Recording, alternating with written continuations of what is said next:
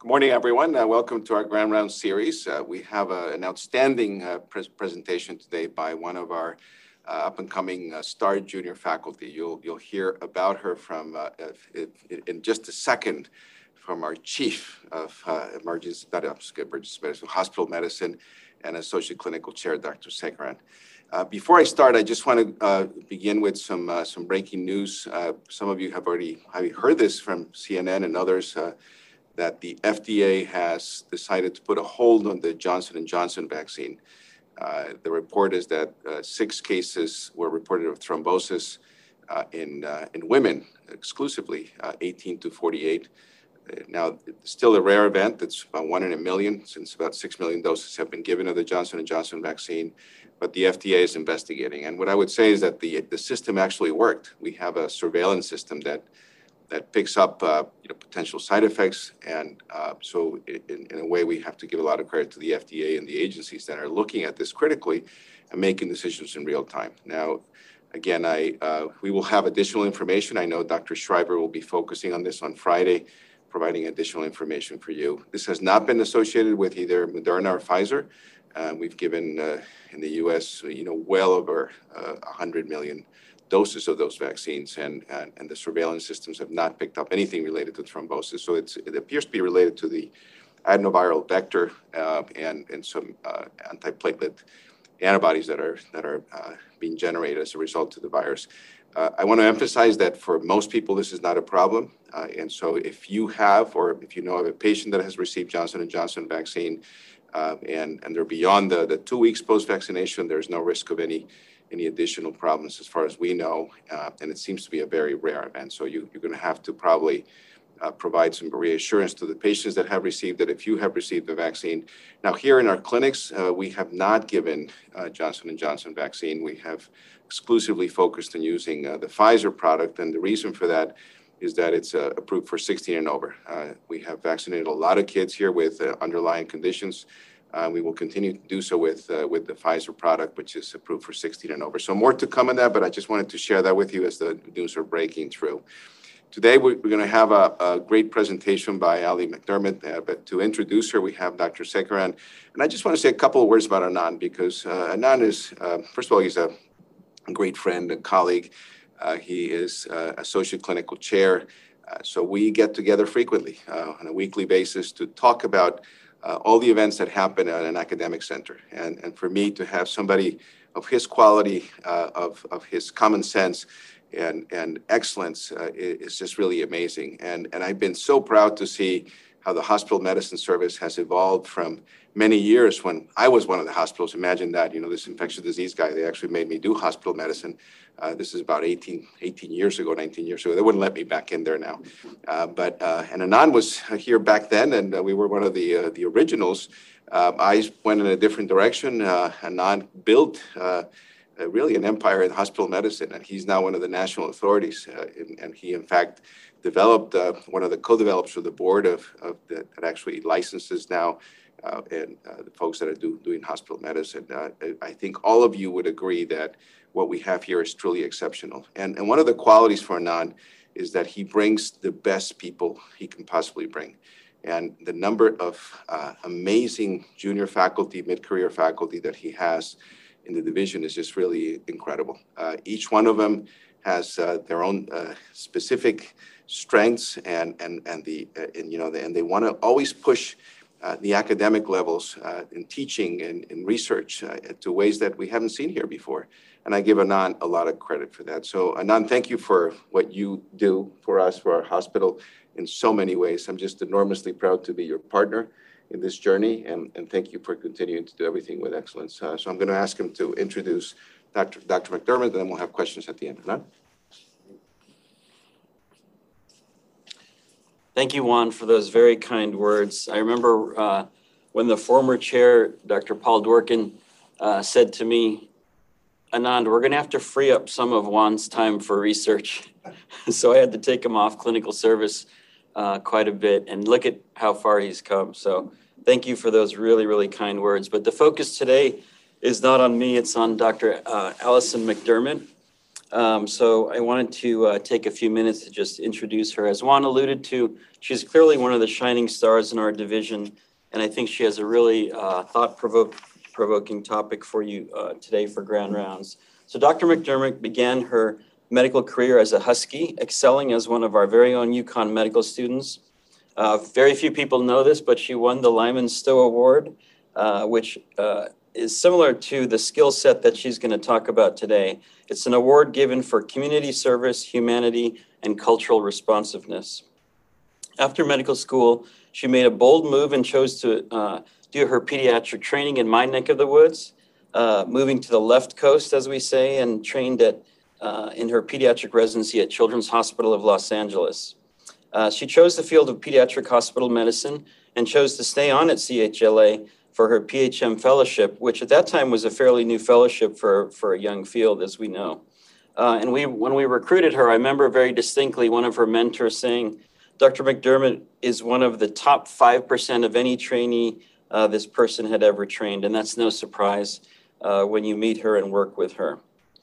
Um, in that amazing recruitment year, we were able to recruit as well her co-fellow, Dr. Melanie Rudnick, who is in our group now. And I don't think Jennifer, the fellowship director, has ever forgiven me for taking her two best fellows in one year. After arrival here at Connecticut Children's, Dr. McDermott has been an amazing member of the team.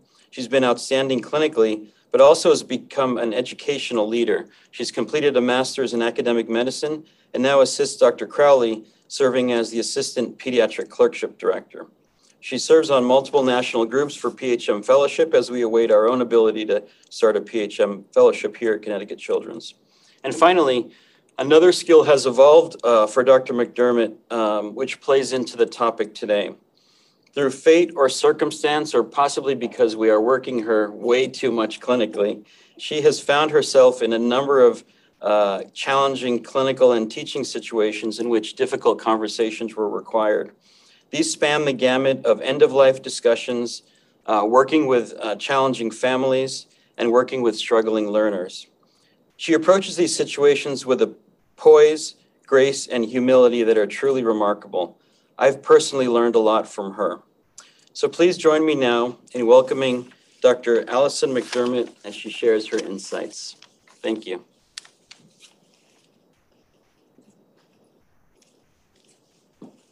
Good morning, everyone. Thank you, Dr. Salazar and Dr. Sekaran for your kind introduction. I'm really truly honored to be invited today to speak with you about a topic that's near and dear to my heart, something that has evolved and grown, as Dr. Sekaran was alluded to, over the course of my training and my junior facultyhood thus far. And I hope it's something that is, though non-clinical in nature, really widely applicable to everyone here at Connecticut Children's who's tuning in and listening later on as we work in teams, as we work with patients and families, as we work with each other, and as we go home to our families and loved ones. Navigating a difficult conversation at work can be a challenge. Um, and so I hope that some of the tips and tools that I've learned throughout my studies and my experience thus far, you're able to take with you and to apply into your situations. So I have no specific conflicts of interest to disclose. I will be talking about some reading materials and some books that have really influenced how I approach navigating difficult conversations. And I'll show you those titles and um, book titles at the end of the, the talk in my references. But unfortunately, I make no royalties from anyone who buys the book. So by the end of this presentation, I hope that you'll all be a little bit better at explaining how the principles of crucial conversations can aid in addressing concerns between individuals.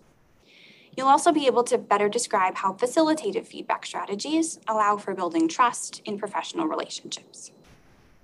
And finally, to close on a topic that has been more influenced lately in my clinical work, discuss how the wish, worry, wonder model can aid clinicians in raising concerns about a patient's clinical deterioration sensitively and respectfully. And so, as I begin the talk today, I wanted to open with one of my favorite authors, uh, Stephen Covey. He wrote The Seven Habits of Highly Effective People and has actually gone on to write The Eighth Habit prior to his death in 2012. So he opens the book that I'm going to talk about today, Crucial Conversations, with this foreword, with this quote From my own work with organizations, including families, and from my own experience, I've come to see that there are a few defining moments in our lives and careers that make all the difference. Many of these defining moments come from what we call crucial or breakthrough conversations with important people in emotionally charged situations, where the decisions that we make take us down several roads, each of which lead to an entirely different destination. And so I hope that that couple of sentences frames for you a little bit about what we'll be talking about today. These really important conversations where emotions are running high and the stakes are really, really high. How can we navigate those? And more importantly, how do we meet in the middle? How do we successfully come together to be uni- unified in our decision to move forward? So if you haven't read Seven Habits of Highly Effective People, I highly recommend it. Um, my favorite of the seven habits is seek first to understand, then be understood. And I hope that that underlies um, a little bit of our talk today. So, what is a crucial conversation? So, I want to step back and say the title of the talk was actually navigating difficult conversations. Why have I switched so far so early on in the talk and called it something like crucial conversations? there's a lot of synonyms for what a difficult conversation can be. And if we were live, I would ask you guys to throw them all out. And I'm sure I would get responses such as a hard conversation, a challenging conversation, um, thing, words that are picking up on conflict and discomfort and strife and discord, disagreement. But I want to move away from some of those purely negative connotations and really work towards moving the conversation around the word crucial, something important something paramount, something that is so basically important that if we're not able to get through it in a way that's working together, we're not able to move forward. So there's examples of crucial conversations that are personal, and there are many that are professional. So some of the examples you see on the slide that are professional are the first bullet, talking to a coworker who behaves offensively or makes suggestive comments.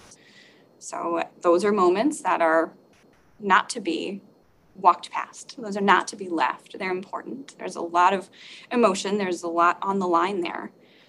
That's an example where you have to seize the moment, you have to have the hard conversation. Right? Talking to a team member who isn't keeping up on their commitments. We've all been in a situation where we're working on a group project and someone isn't pulling their weight we can either choose to pick up their slack and grumble and harbor resentment, or we can choose to deal with it and try to work better as a team. But also, crucial conversations can be quite personal in nature. Right? I think one of the classic examples in a personal situation would be talking to a loved one about a substance abuse problem, right? Staging an intervention. That's the prototypical and perhaps most extreme version of a crucial conversation, but gathering people together to sit down and speak about something that's very, very important without letting that moment pass everyone by. On a somewhat lighter note, asking your in laws to quit interfering in your parenting skills. I think we've all had moments where we've been a little bit overburdened by other people's opinions. Um, and we all view our parenting and raising our children as something that's quite important to us and something we should have autonomy in doing.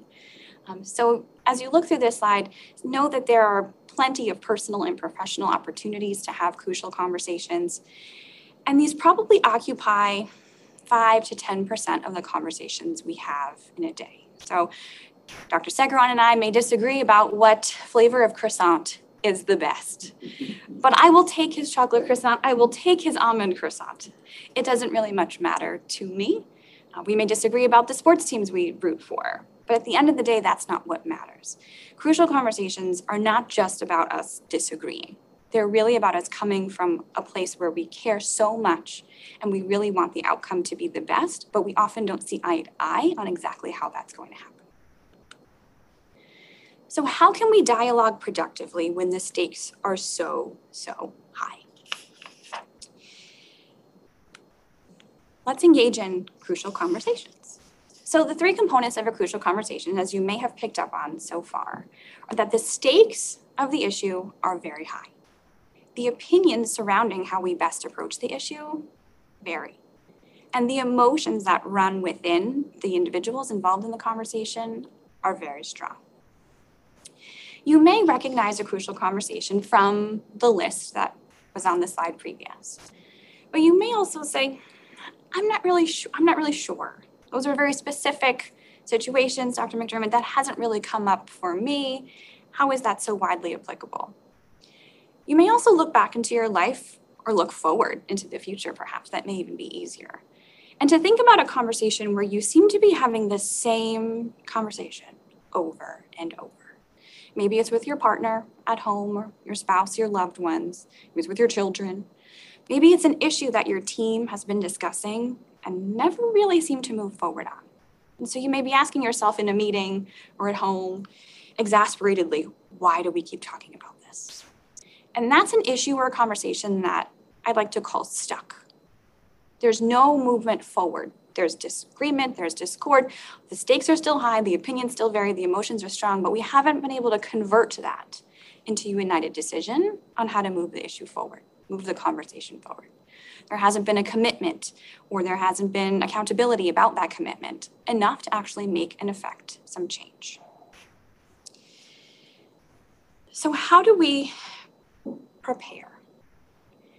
The goals of a crucial conversation, first and foremost, is to prepare for these high stakes situations, right? We, as human beings, we have a fight or flight response.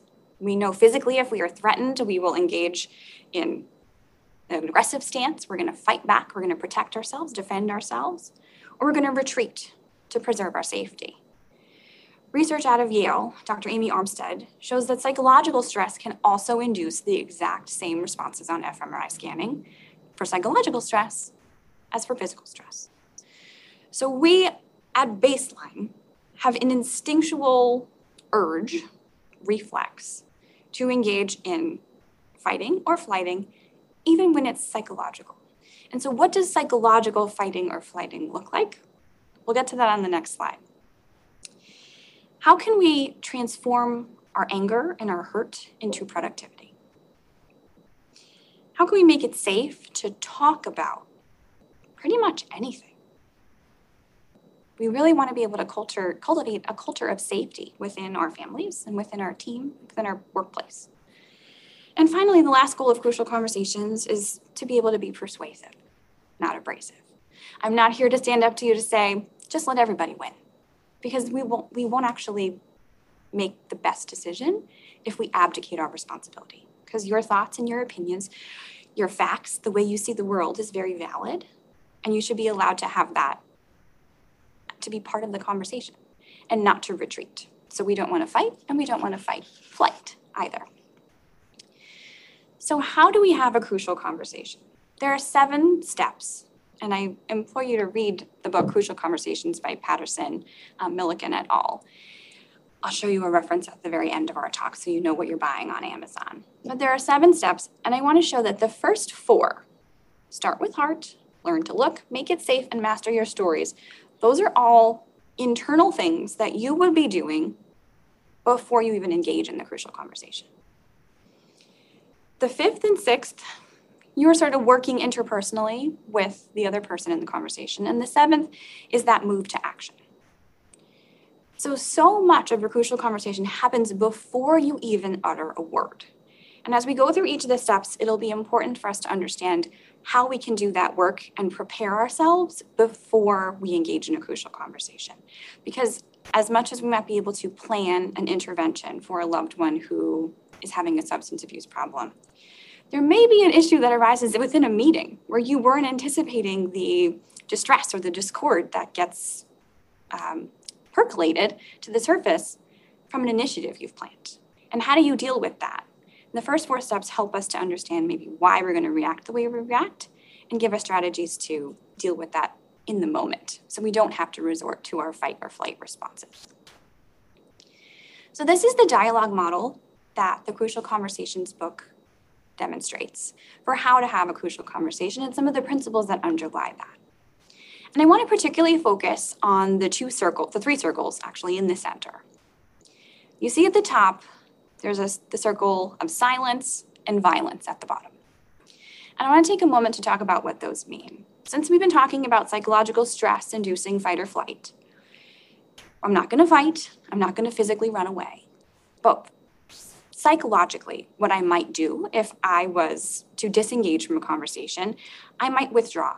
I might physically have no response. I might become quiet. I might avoid the topic, or I might mask the topic. I might move to something else. I might use a joke. I might transition a little bit just to take the edge off the topic. So you may have experienced this if you've been sitting in a meeting and perhaps your boss or your employer says to you, So, what do you guys think about that? And then there's crickets. It's a deafening silence. No one has given any indication of how they feel, but most likely, they're probably not all in agreement.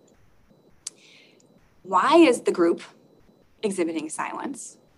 Well, probably because as we get to the next circle in the model, there's not the safety in the environment to be able to actually engage in sharing their opinion, that their opinion is not invited. They may not feel welcome. They may feel that whatever they share may be held against them or may be in the minority groups and they don't want to be ostracized. For whatever reason, the participants in that conversation don't feel safe. And that's not a good place to be for optimal team functioning. The bottom of the circle, the opposite. So now that's our that's basically our flight response, silence. Our fight response is violence. And thankfully in this situation I'm not talking about violence physically. But if we think about violent communication, the term violent is used for anything that's intended to inflict harm or pain. We can certainly communicate in ways that inflict harm and pain intentionally. And some of those ways that you may have seen or perhaps engaged in, because as we all have, we're all human, in violent communication is by using controlling behavior. And that's when you create in such hyperbole of a situation, or you cut off another member of the team, such that you really dominate the narrative. You don't allow someone else's opinion to even take hold or be shared because you are just so prominent in that conversation. You may label someone else in the conversation using derogatory terms saying that they're a fool they're they don't know they're they must be too inexperienced or too out of touch there's probably many worse words that i won't use here in grand rounds. But we all know what labeling feels like and we all know that labeling doesn't feel good on the receiving end. And a last of course is attacking. So labels can in and of themselves be attacking. But we can also attack wider groups more non-specifically. And i think we've seen lots of really unfortunate um, attacking types of communication on a macro scale culturally and even unfortunately on micro scales as we look at the news.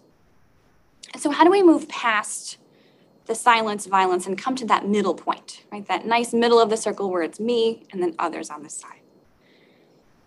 You want to focus first on yourself. What are the facts? What do I know to be true? What's my story? What's my opinion about that? How do I feel about that? And how do I act on that? So we'll start with principle one. Start with heart. Work on me first and us second. So because you may be encountering a situation where a crucial conversation just pops up and you're not expecting it to happen, what are ways that you can try to keep yourself from that silence, violence, fight, or flight and keep yourself grounded in the middle where you can really try to engage in a productive dialogue? I have three suggestions for you. When something com- pops up and you're not expecting it, you're not able to plan for how you're going to approach this challenging situation, ask yourself three questions. What do I really want for me? So if I'm engaging in a conversation with a family and they're in the hospital, they're very stressed out, their child is sick, there's a lot of unknowns, things are moving quickly, and they're expressing distrust, anger, frustration. These are all common things that families of hospitalized children express to us on occasion. What I really want for me is I want this conversation to be easier. I want to be able to get out of this room feeling like I did a good job, feeling like I was heard, and feeling like perhaps my medical recommendation was heeded. But what do I want for you? Imagining you are the frustrated, angry, scared parent. I want you to feel like I'm paying attention to you. I want you to feel like I'm engaged. I want you to feel like I understand your problem. And what I want for the relationship is that we're able to balance that I understand your needs, but you also understand mine.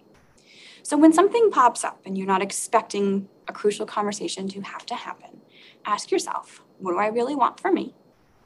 What do I really want for you? And what do I really want for our relationship? And that grounds everything. And that reminds us that there is me in this, there is you in this, and there is an us in this as well. And so, one of the Connecticut Children's um, axioms of assume positive intent, I think really underlies that kind of set of questioning, right? Assume that there's a reasonable reason why someone would want or engage in this type of behavior or have this type of request of me. If your goals, as you ask yourself, what do I really want for me, is to win the argument, is to avoid the conflict, or to punish someone else for making us feel badly, I think if that's your knee jerk response, then you know you're not in the right mindset to engage in this conversation. You may need to either ask yourself these questions again once you've realized that that's your stated goal, or take a minute, take a step back. Unfortunately, research shows that if you ask yourself to take four deep breaths or you count to 10, that's actually not necessarily going to change your response. So, research out of Google shows that high performing teams are ones in which the people can identify social cues in one another. So looking at people's faces and saying, "Ooh, you seem upset right now. Ooh, this person seems angry. Ooh, this person seems sad or anxious. And they're able to share in the dialogue. So you're able to physically share time. You're not dominating the conversation. You're not overbearing in the conversation you're not absent in the conversation. So you may need to step away and withdraw temporarily to have a more productive conversation, but you can't withdraw forever. You got to come back to the conversation. Next, I want to talk about the fool's choice. It's an interesting concept, and it's one I think we learn really young, probably around kindergarten age. And that's the concept that you either have to be honest express your opinion, or keep a friend. And that's when we tell kids it's okay to tell a little white lie. Susie, yes, I love that hat. You don't love that hat. That hat is so ugly. But you're not going to hurt little Susie's feelings because of your opinion, because it doesn't really much matter. It's not worth losing a friend. Unfortunately, should I be honest or kind when we're five might make us nice five year olds. But it spirals. And as we grow and mature and engage in more complicated conversations and more challenging relationships and more high stakes conversations, that turns into should I make my point or should I let you win? Should I say what I think or should I sow loyalty? Should I hold my ground or admit your point? Should I speak confidently or make it safe for you to disagree with me? So the secret is not that there's really always an or in that conversation, right? That question should not have an or in it, it should have an end. How can I be honest and kind? How can I say what I think and show loyalty? How can I speak confidently and make it safe for you to disagree?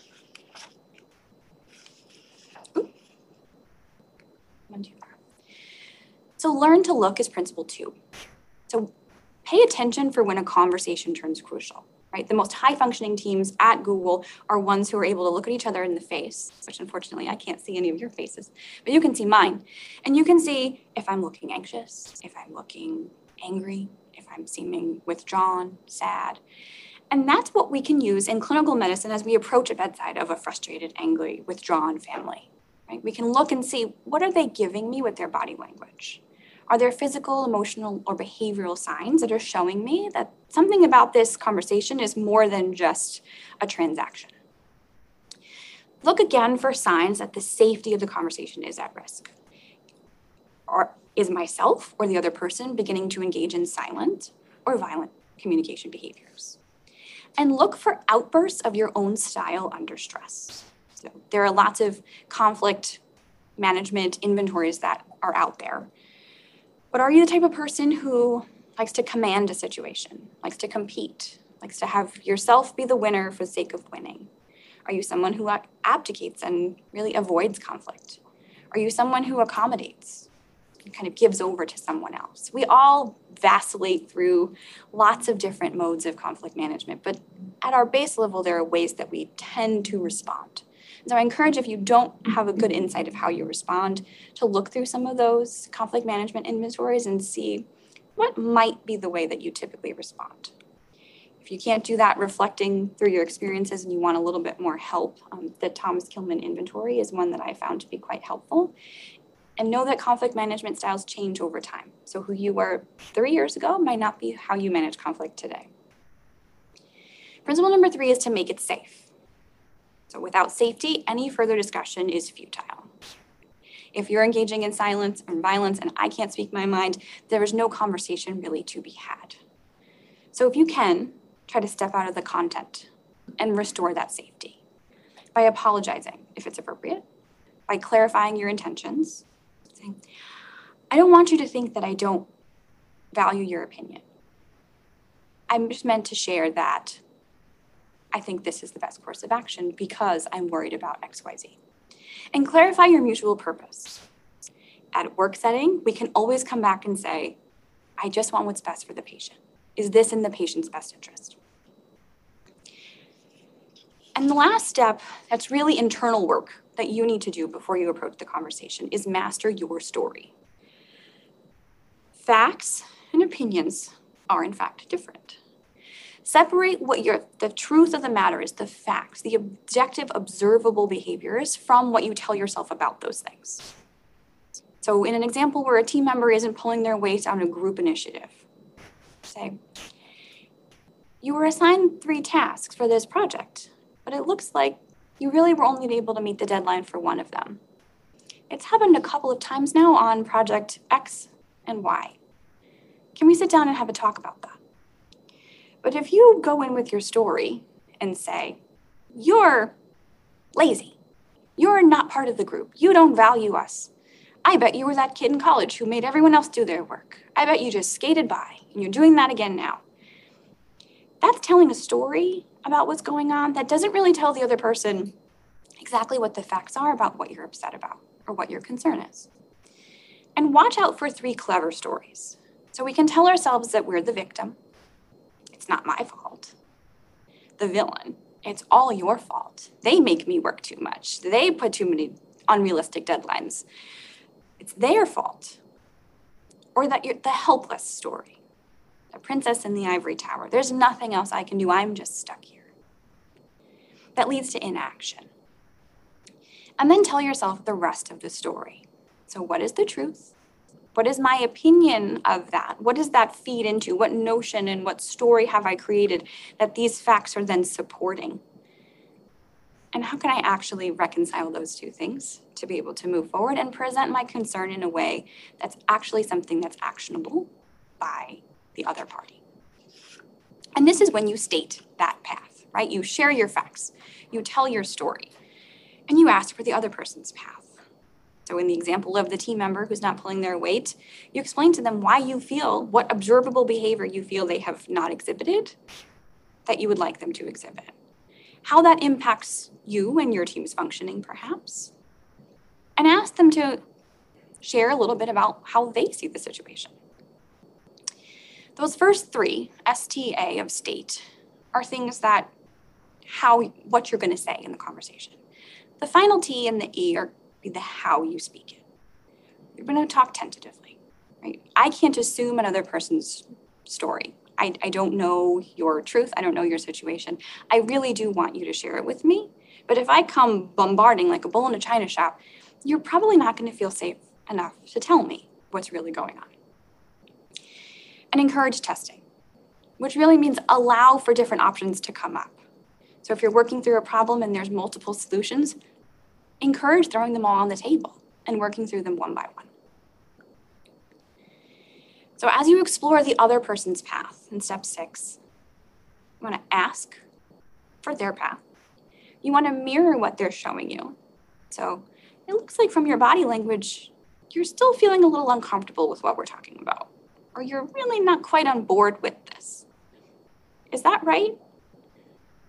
You can paraphrase if they've been able to share with you what they've been feeling. then paraphrase and make sure you actually do understand what they're saying and clarify their intent. And lastly, if they're not giving you much, then you got to prime it. You got to say, look, I really need, I, this is really important to me. Share that common purpose. I really want the patient to get the best care. I really want to come to an agreement about where we should have this bridal shower. What, please, what can I do to help you? Talk to me about it. And that's p- pouring yourself into that pool of shared meaning, back from the, dialogue slide um, in the beginning, pouring yourself into that center circle, saying, I'm really invested. Ironically, Voltaire said lecture is a form of attack. I say ironically because here I am talking to you about talking, and I haven't had a chance to hear back from you guys yet. But as we finish up the talk, I really want to hear your perspectives and your opinions on this all. Some traps to avoid as we finish up about crucial conversations is to avoid coming to a decision and having violated expectations or inaction. So it is a shame that we went through all those six steps. We did all this work. We worked on ourselves before we engage in a crucial conversation. We really try to focus and remain true to ourselves and our purpose. We really try to pour ourselves and our good intentions into a shared pool so that the other can meet us there and we can come to a, a decision united. But if at the end of the conversation we don't make it actionable, then it's all just talk. So we need to identify the actions who is going to do what and by when. There needs to be clear expectations for the deliverables with a follow up time and an actual follow through to hold everyone accountable. So if I'm talking with a nurse at a bedside, I'm going to go over to this lab. I'm going to come back and reassess in 30 minutes. If the patient is doing this with their breathing, this is my next step. And you have to actually go back to the bedside. Telling a family, oh, I'll come back in and check later. You got to actually come back. So, those are important ways to actually solidify and move that united decision into an action that takes us forward. And then we've completely broken that stuck conversation, that stuck issue loop. We've made an action. We may need to revisit that issue and say, did our action, did our decision actually result in the outcome we wanted? But that's continual process improvement. That's growth. That's development. That's what we want. So, what happens when there's a power differential? So, say it's myself as a faculty and an educator speaking with a student. Right? There's a clear power differential there, and I may have to approach the situation differently, knowing that I'm in a position of authority. Or what if I am approaching someone who is in a position of authority over me? I may have different stated goals and concerns about voicing my concerns to someone who has a position of power. So that's the concept of facilitative feedback, where you want to try to meet the other person in the middle, regardless of whether you are in a position of authority or the other person is, right? If that power differential is unbalanced, try to meet in the middle. So the concept of giving feedback to someone who is a little bit lower on the power scale than you. You want to assure that they understand that you're there with the stated purpose of growing, developing them and their skills. And the same is true when there's someone that's in a higher position than you. You still want to grow and develop their skills, but you may have to approach it in a slightly different way because they may not be looking for feedback from you in the same way their student is looking for weekly feedback from me. And so, one of the authors of Crucial Conversations actually touches on feedback and says that the biggest predictor of whether people become defensive when presented with feedback is not the elegance of delivery, is the motive behind it. So if we approach feedback by saying, I want to work with you so that we can improve on this issue, that's going to be much more likely to be successful than if it's just simply a critique. Or worse, something that's not stated and festers behind the scenes. So the goals of facilitative feedback are growth and development, exploring awareness, collaboration and guidance, and engagement. So I think when you're talking about a student, you can easily make the story about why you want to grow and develop their skills, why you want to engage them in the process. And Dr. Joanne Crowley and I have used this facilitative feedback technique with our UConn medical students to try to engage them more in their process. And it has actually resulted in the students feeling more engaged, feeling that the feedback that's provided by our faculty is more useful. But if you're talking about giving feedback to your boss, that can be pretty, pretty intimidating sometimes, depending on the culture of safety in your group. And sometimes you may need to exp- start by simply exploring the other person's awareness of the issue. Something like, hey, I noticed this has happened a couple of times. Have you seen this? Are you aware of this? And it may be about how the boss interacts during a meeting, or it may be how the leader elicits other people's opinions when there's varied options.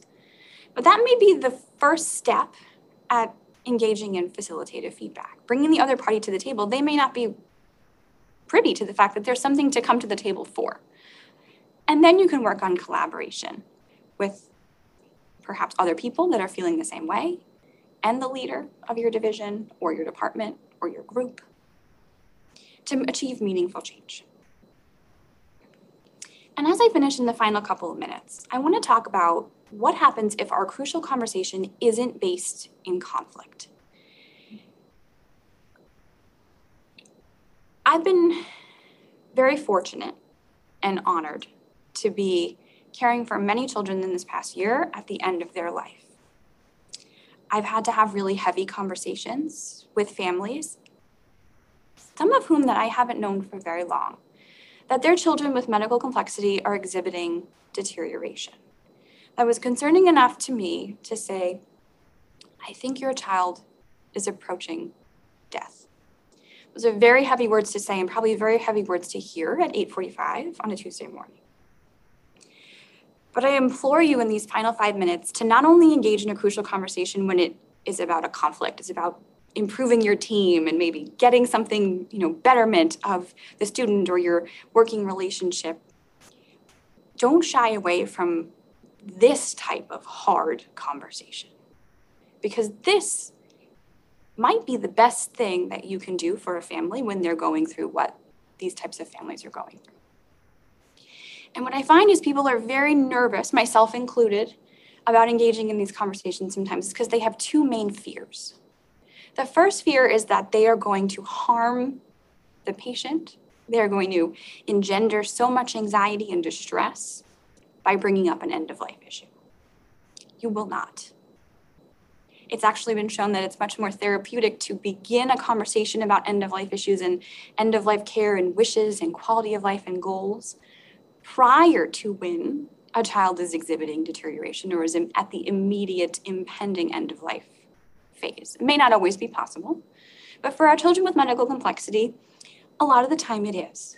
And so this is an area where I hope that some of our um, inpatient providers, as well as our outpatient colleagues, are able to feel a little bit more comfortable about beginning those conversations. And I know our palliative care division is always very helpful and willing to engage with families well before the immediate hours of their death, and that's actually preferred. And the second reason people don't engage in these conversations is because they're anxious. They don't know what to do. They feel like their anxiety is going to then transfer to the patient and the family. Anxiety is normal for both the patients and the parents and the clinicians during these conversations. So everything you're feeling is normal. It's not something we want to do every day. There are some special people in this world who have chosen that as their career, but most of us have not. It's okay to feel a little uncomfortable. But hopefully, with these tips of how to go about introducing a deterioration conversation, you may feel this much more comfortable at beginning one. So, if you notice that a patient has come back several times for a recurrent issue, has demonstrated a subtle decline in their breathing, their neurologic functioning, their ability to feed, whatever you're noticing. The first thing you need to do is give a direct and honest prognosis when desired. So you have to, you have an obligation as a clinician to share that observation, right? I've noticed that Johnny has come back now several times for aspiration pneumonia. I noticed that over the course of the past week, Adam hasn't quite woken up in the way he has in the past.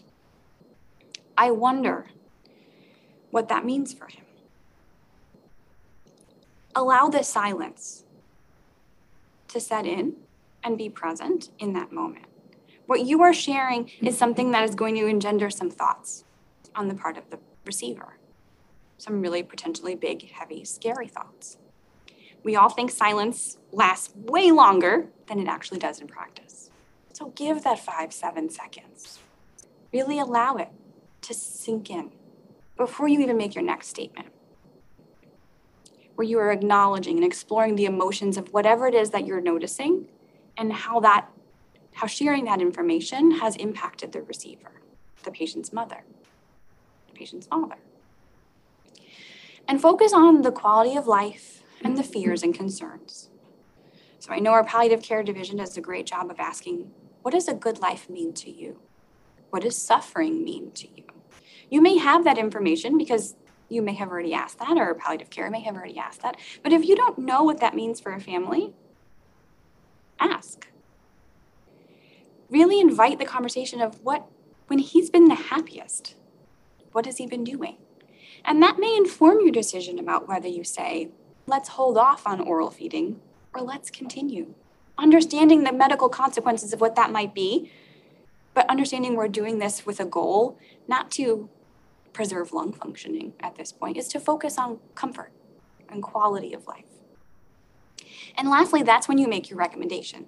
So you understand the facts, you've allowed the other person to process it, you've shared everything you know, and the last step is to make a recommendation.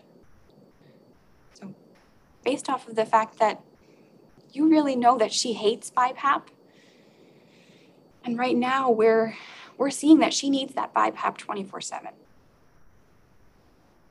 I wonder if this isn't the time that we talk about removing that BiPAP and allowing her body to go through the process of death as comfortably as possible.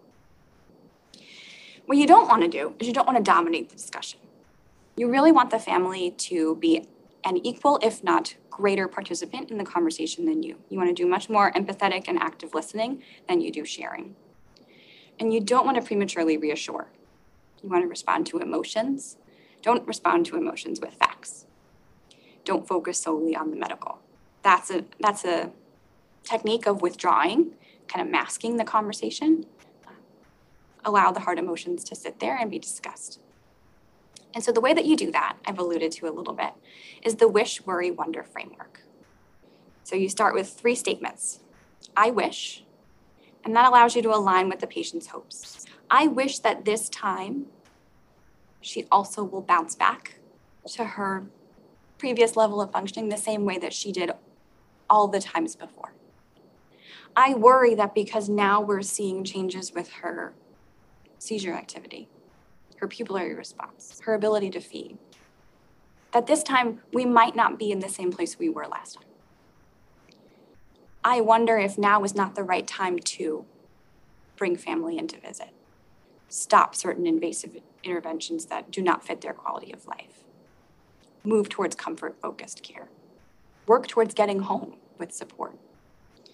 So that's a way that you can frame three sentences to be able to get actually through a conversation about a deterioration. You can share your, your thoughts, you can give your recommendation, and you can allow for the family then to give you their emotional reaction move forward with a united decision about what to do. So, in my final moment, I want to give you some take home points. You can have a successful, crucial conversation. Focus on those seven steps. And really, if you take anything away, focus on what you really want out of the conversation. Make sure that the goal is a noble one, not to win or to blame or to attack or avoid. And remain engaged and open minded when exploring another person's views. Limit your use of the word or if you can, and I'll also add the word but and just to just when you intend to draw contrast or minimize. And I use that just on purpose. When giving feedback, make the other person your ally. Bring them in, guide them, and facilitate a conversation. And lastly, you are allowed to be anxious about a crucial conversation, no matter if it's about end of life care or not. But if it is, Use wish, worry, wonder to frame the three sentences that you say to the family to begin that conversation, and then allow the silence and the emotional processing that happens after that. Thank you so much for inviting me to speak today. Here are some of the titles of books that I highly recommend, as well as some of my um, references for the recommendations today. I want to thank you all for tuning in and listening to me, either live or in the recording. And I want to thank these little two goobers, my four and two year old, who give me plenty of opportunity to engage in crucial conversations on a daily basis. And so, with that, I'd love to hear any commentary and answer any questions you all may have. Ali, uh, thank you so much. I mean, that was uh, simply stupendous. I mean, it was really learned a lot. I'm not sure I want to meet with you next time, though. you're going to have to prep before I have a faculty meeting with you. I'm glad it's Anand doing it, not me. Um, so thank you. We we have a, a, a couple of questions, and then please, uh, for those of you on the on the Zoom, uh, go ahead and put the questions in the Q and A. This is uh, relevant for our times. From um, Dr. Blummer, one of our pediatricians, uh, it's often said never talk about politics or religion. How do you handle it when you're confronted with one of these conversations? I think it's very easy to be honest in that situation. I think it's you can have a somewhat canned response of, you know, it really is a challenging time out there, isn't it? We all have there's so many different ways to think about problems and to kind of conceptualize and talk about that. I'd love to hear more about your perspective if that's appropriate to, to the conversation. If it's an offhand comment and it's basically trying to detract from something else, you might want to actually just let it pass you by. Um, so if you're in the office and a family is making some kind of commentary about, you know, access to healthcare and things like that, if you can get to the root of, well, why is this person expressing their view? Is there a need that's being unmet? Um, that this person is using maybe this kind of offhanded or flippant or potentially controversial comment to get some sort of reaction out of me or to show that there's something that I need to do to help them meet their needs. Um, so I don't know if that's the best answer for everything. Um, but I think we shouldn't shy away from having true conversations when we have the ability and the time to do that. If they're in the office with you, you probably have other things to focus on. Uh, but if there's something that that comment hits on that might impact the child's care, then use it that point to pivot. Great, thank you. Great clarification. That was very good. Um, learner feedback can be tough when you lack authentic observations of your own or knowledge of the criteria for judgment. How do we get the time and engagement of faculty or faculty development to address the need for authentic, authentic conversations um, that are based on the learner feedback? That's very true. The most authentic, most genuine, most helpful feedback really comes from someone who is able to directly observe the learner in the situation that they're performing in um, and really understands what the expectations of that learner are. So I would say, first, if you don't feel like you have the clarity for what the expectations are, then that is absolutely the first thing that needs to be addressed.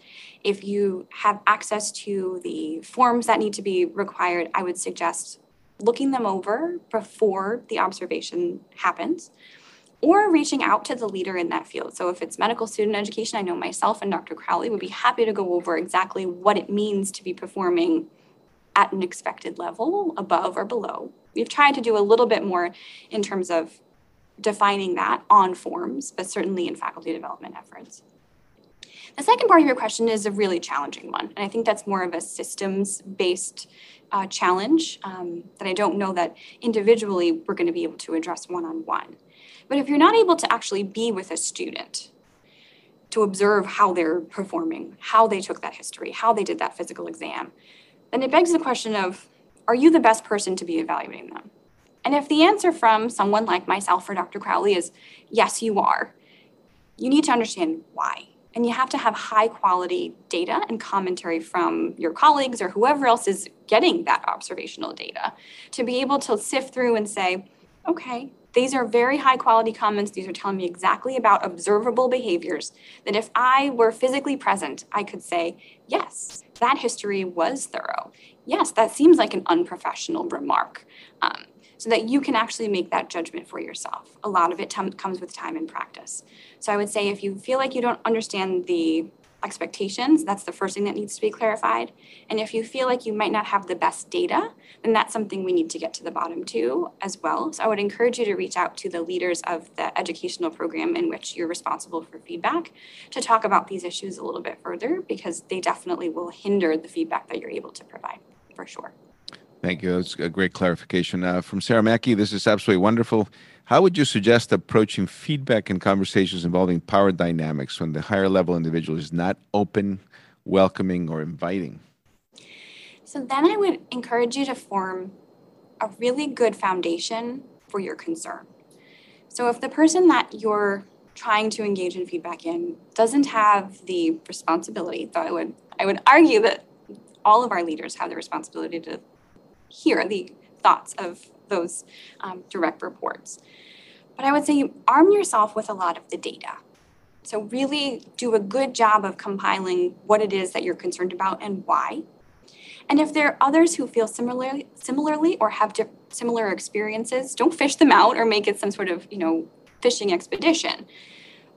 But if there are a group of people who have a concern, then perhaps it will be more vocal, it will be more powerful for you to vocalize that concern as a group. Right? The chief residents have a joint concern about this. And schedule a definitive time with that person to meet one on one in private or via Zoom um, so that you can have that conversation with an agenda set up with a little bit of a pre-warning to the person say i'm i'm really looking to meet with you. This is my concern. This is almost my my SBAR of the situation my situation my background. Let's work towards an action and improvement. Can we meet on thursday at one o'clock to discuss that? So i would say really come armed with the data that you need to make a strong argument and any friends um, or any other powerful groups that would be important and try to meet with the person individually to discuss it How do you, uh, this is from Dr. McGilpin, and how do you get the patient's primary pediatrician involved uh, in the end of life decision? It, you know, with hospitalists more in charge of the patient during the care, and sometimes they don't go back to the pediatrician for a long, long time. So, how do you get that for the crucial conversation with the family? What is your your thought on that?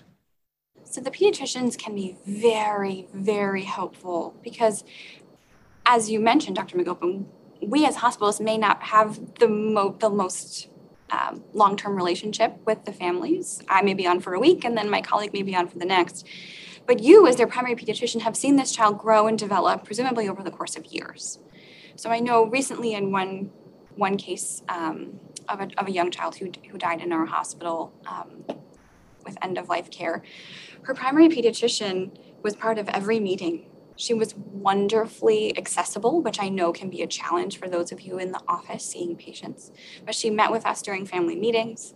She participated in conversations and even was able to um, visit at the end of the patient's life.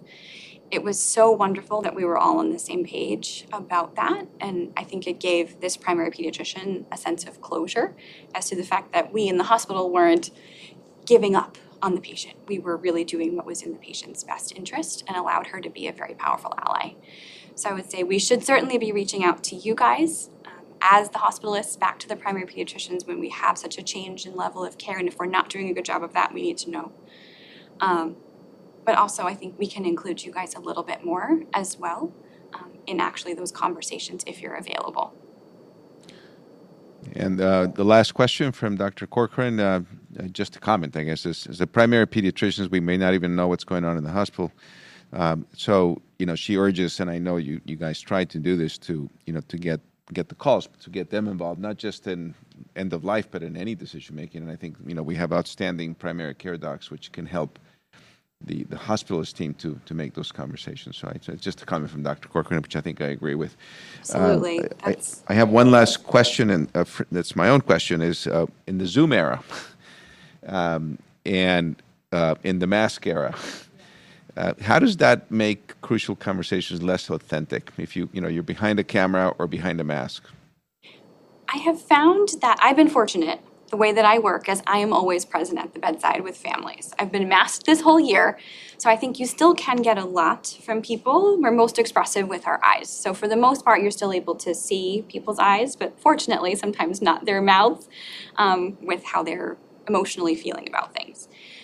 So I think masks don't necessarily take away your ability to read body language. There's a lot of other things that are not mouth focused about body positioning, kind of seated positioning, eye contact, all that types of stuff that you're able to see with a mask in place. Zoom does make things a little bit harder. It's much harder to connect with someone when you're speaking to a camera. Um, I would say that the things you can do to maximize your chance of connecting with someone via Zoom is to make sure that the distractions are minimal, that you're presenting yourself in a way that is professional with, you know, your professional background. You know, there's not your kids or your spouse walking behind you when you're having this conversation. Um, but also that the receiver is set up in a place where they're able to be not distracted, where they're able to hear you, where you're able to hear them. I know we've had a lot of difficulty with family meetings where the volume is off and the ability to actually hear is off. So we've actually learned to move the little Zoom um, iPad stand to different areas and to physically snuggle it up next to whoever is speaking. Um, it makes things much more challenging. But I think without that basic ability to hear and and see, you stand no shot of being able to connect. Great. Well, again, thank you very much for an outstanding Grand Rounds. Um, thank you, Anand, for bringing her to Connecticut Children's. Uh, uh, truly, you know, a, a amazing uh, new leader. Really look forward to many, many years of uh, outstanding work, Ali. So thank you very much. Thank you, everyone, for joining. Please go ahead and submit your evaluations for this wonderful presentation, and then we'll see you again on Friday with Dr. Shriver for the Ask the Experts, and then next Tuesday for Grand Rounds. Take care and be safe. Bye bye.